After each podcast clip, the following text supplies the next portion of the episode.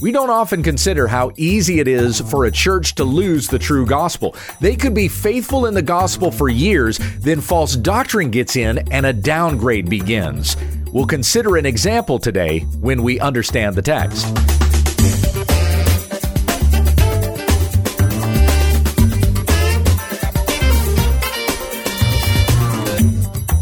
This is When We Understand the Text, a daily Bible study in the Word of Christ. For he is before all things, and in him all things hold together. Tell your friends about our ministry at wwutt.com. Hey, once again, it's Pastor Gabe. Thank you, Becky. We're at the tail end of our study of Galatians, looking at chapter 6, verses 11 through 18. Let me begin here by reading our text, and we'll get back to the next part of the sermon. Paul says to the churches in Galatia, See what large letters I am writing to you with my own hand. It is those who want to make a good showing in the flesh who would force you to be circumcised, and only in order that they may not be persecuted for the cross of Christ. For even those who are circumcised do not themselves keep the law, but they desire to have you circumcised that they may boast in your flesh. But far be it from me to boast except in the cross of our Lord Jesus Christ, by which the world has been crucified to me and I to the world. For neither circumcision counts for anything, nor uncircumcision, but a new creation.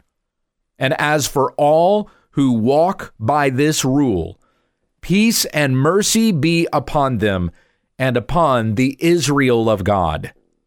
From now on, let no one cause me trouble for I bear on my body the marks of Jesus. The grace of our Lord Jesus Christ be with your spirit, brothers. Amen.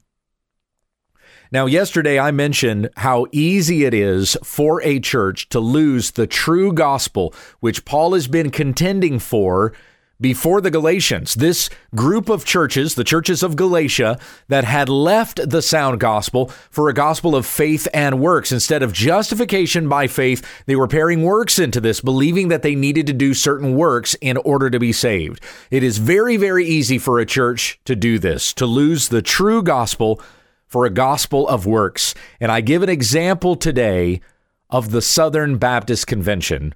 This is part two of the sermon entitled large letters. This past week, the 162nd session of the Southern Baptist Convention's annual meeting was held in Birmingham, Alabama. At the top of the agenda this year, and some of you knew all about this, was to discuss the sexual abuse crisis that had been uncovered by the Houston Chronicle this past February, and many other secular news sources reporting on this as well. How are we to care for victims? And how can we ensure that this will not happen again or will become more rare and more scarce than it has been? What we need to do first and foremost is hold fast to the gospel that we first believed and the church was built upon. And we need to encourage our churches to teach that which accords with sound doctrine. However, while addressing these matters in his presidential address to the convention, President J.D. Greear said the following At its core, the gospel that you and I preach is about God's commitment to protect the vulnerable. Let me repeat that to you again. J.D. Greear said, quote, at its core, the gospel that you and I preach is about God's commitment to protect the vulnerable. Brothers and sisters, no, it's not. That is not the gospel that I preach about.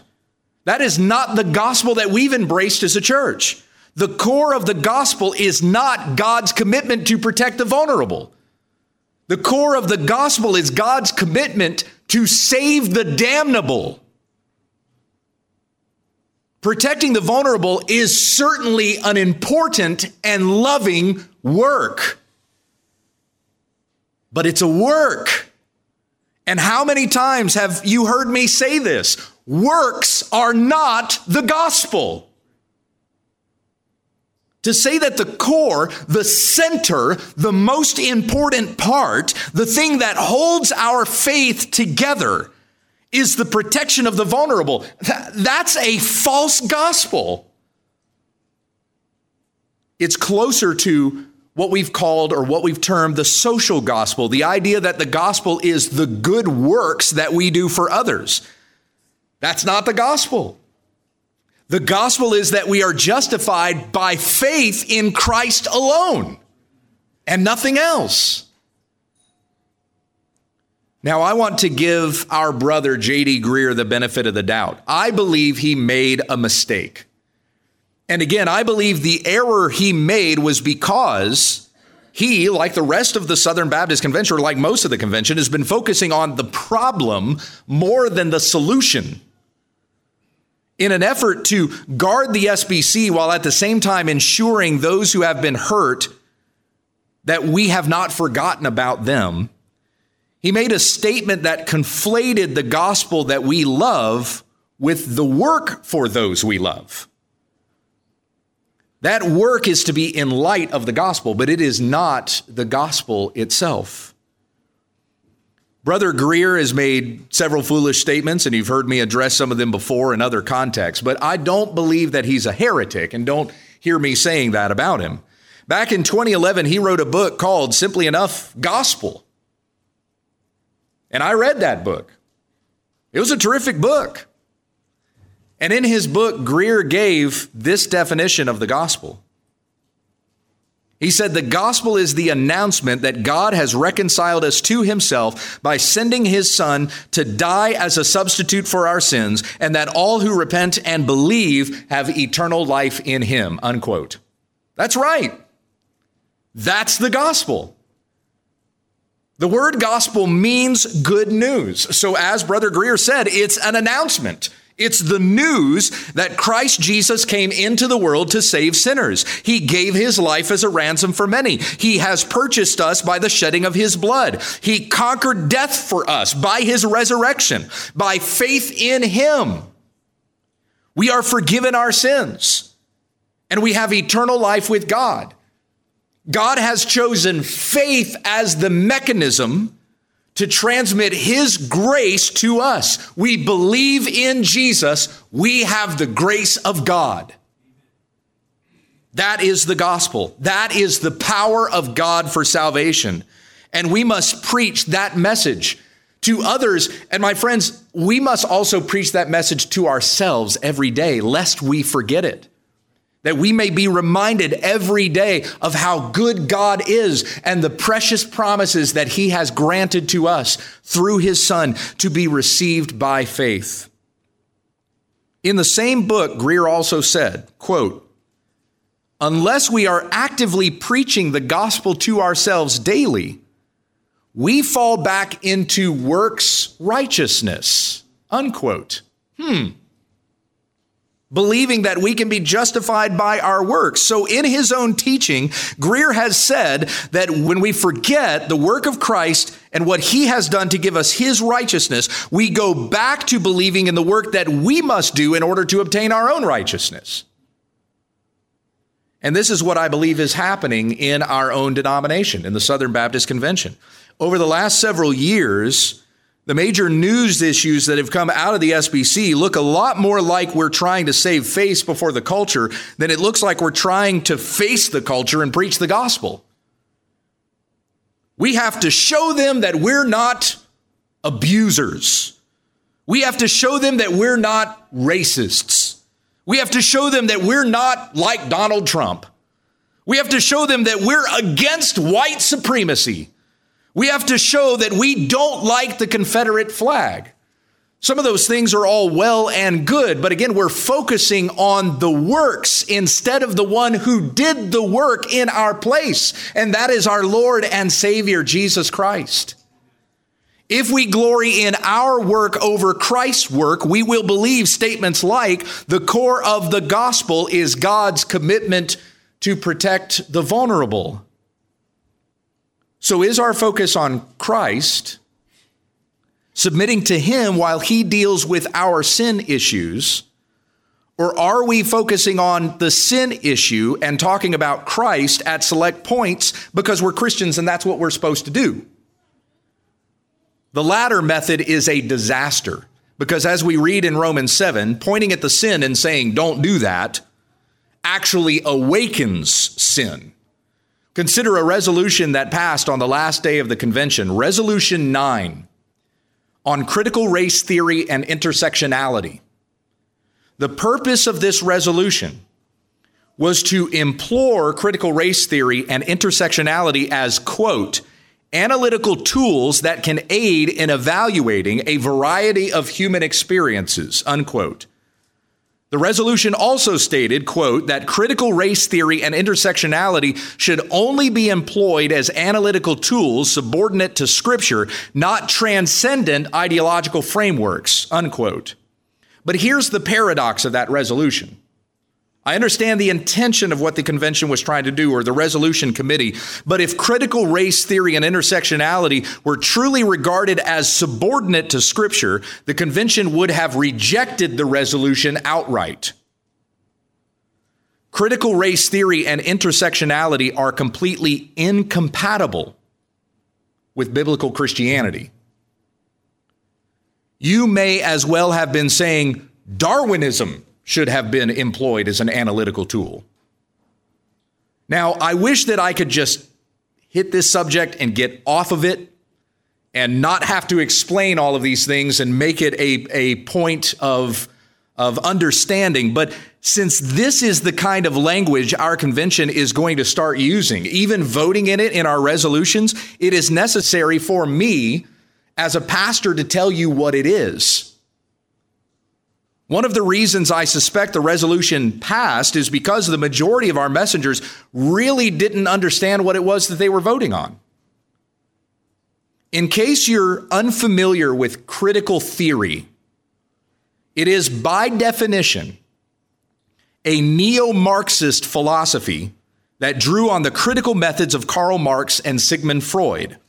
According to the Stanford Encyclopedia of Philosophy, its purpose is, quote, to liberate human beings from the circumstances that enslave them, unquote. Now, this is not a tangible slavery we're talking about. It's theoretical slavery. You can't point to it and say, look, slavery. You have to imagine that it's there. Critical theory is about its own message, not the interests of others. It's less about people and it's more about propaganda. So bear with me as I explain this. The Encyclopedia Britannica defines critical race theory in particular as, quote, the view that race, instead of being biologically grounded and natural, is socially constructed, and that race, as a socially constructed concept, functions as a means to maintain the interests of the white population that constructed it.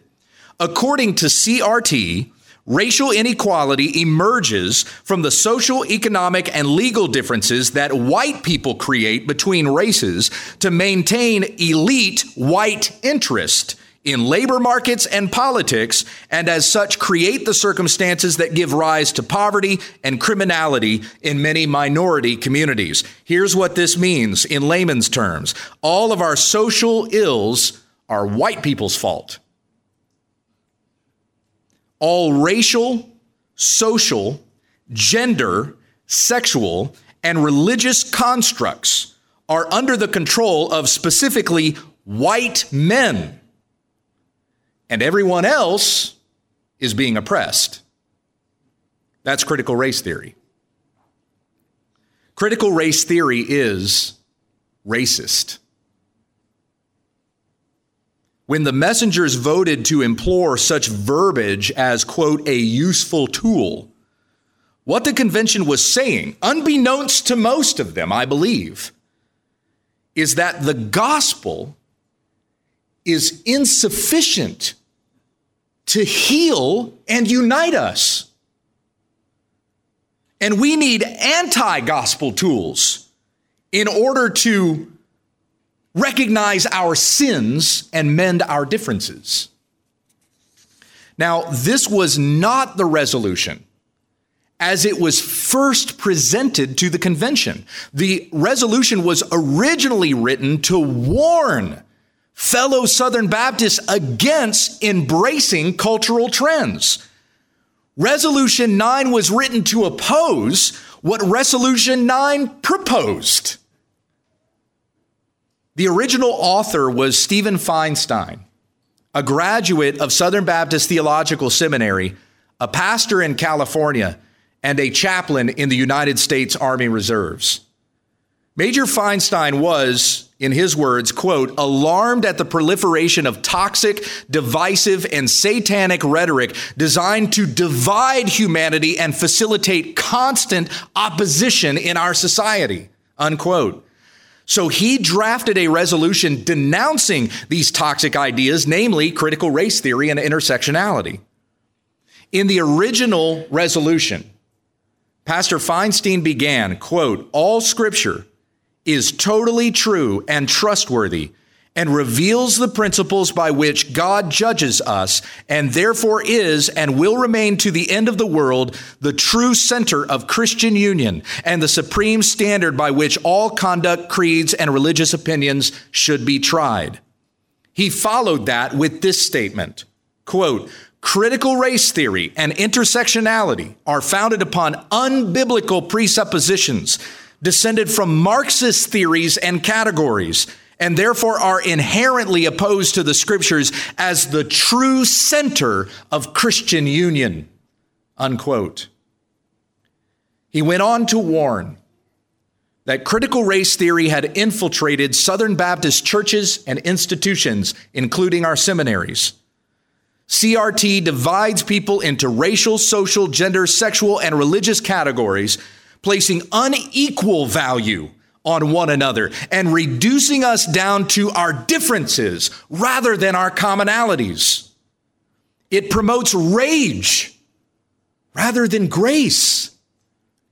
It breeds division rather than unity.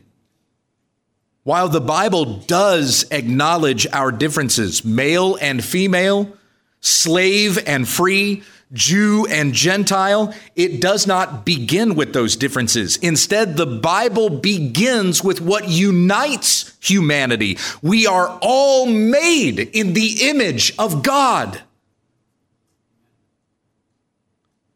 The new covenant, purchased by the blood of Jesus Christ, unites us further by creating a new humanity one that will one day inhabit the new heavens and the new earth. A people descended from every tribe, tongue, and nation, from every ethnicity and race, every socioeconomic background and culture, made one in Christ. This should be what unites us, not the rhetoric of critical race theory and intersectionality which has been causing unnecessary and unbiblical division among the body of Christ and has invited charges of theological liberalism, egalitarianism, and Marxism. The Southern Baptist Convention is committed to racial reconciliation, but built upon the Bible, the Word of God, seeking biblical justices through biblical means not according to the words and theories of men. Pastor Feinstein called on the convention to, quote, decry every philosophy or theology, including critical race theory and intersectionality, as antithetical to the gospel of Jesus Christ, since they divide the people of Christ by defining fundamental identity as something other than our identity in Christ, unquote. But the resolutions committee dropped the original language of Pastor Feinstein's proposal, and instead of rejecting critical race theory, they embraced it. When the new Resolution 9 came to the convention floor for a vote, Dr. Tom Buck, a friend to this church, called for its rejection and he quoted Colossians 2 8, which says, See to it that no one takes you captive by philosophy and empty deceit, according to human tradition and not according to Christ. Dr. Tom Ascol of Founders Ministries proposed amendments to the resolutions that would have outright called critical race theory godless, but the convention voted down these amendments. From the 2019 Southern Baptist Convention, we had a statement about the gospel that was actually not the gospel, and we had a resolution promoting the effects of the gospel that would actually have the opposite effect of the gospel. One is the result of the, of the other. If you have a wrong understanding of what the gospel is, you'll have a wrong understanding of what the gospel does. In 1 Timothy 6, 3 through 5, we are warned if anyone teaches a different doctrine and does not agree with the sound words of our Lord Jesus Christ and the teaching that accords with godliness. In other words, the gospel produces godliness in the people who believe it. And if that is rejected, he is puffed up with conceit and understands nothing. He has an unhealthy craving for controversy and quarrels about words, which produce envy dissension, slander, evil suspicions, and constant friction among people who are depraved in mind and deprived of the truth. That is exactly what Pastor Feinstein was warning us about in the resolution as he first presented it. Now, I have presented this to you today not just to inform you about our denomination but in context, in context with what we're studying here in Galatians chapter 6, this is an example of just how easy it is for us to lose the core of the gospel and everything else that grows from that. And yet, when we're making statements about the gospel that aren't true and passing things like critical race theory and intersectionality, that's exactly what we're doing. We're doing what is contrary to what our own statement of faith asserts. We must learn from these errors so that we will correct them and not repeat them. Pastor Gabe keeps a regular blog sharing personal thoughts, alerting readers to false teachers, and offering commentary on the church and social issues. You can find a link to the blog through our website, wwutt.com. Thank you for listening, and join us again tomorrow as we continue our study in God's Word when we understand the text.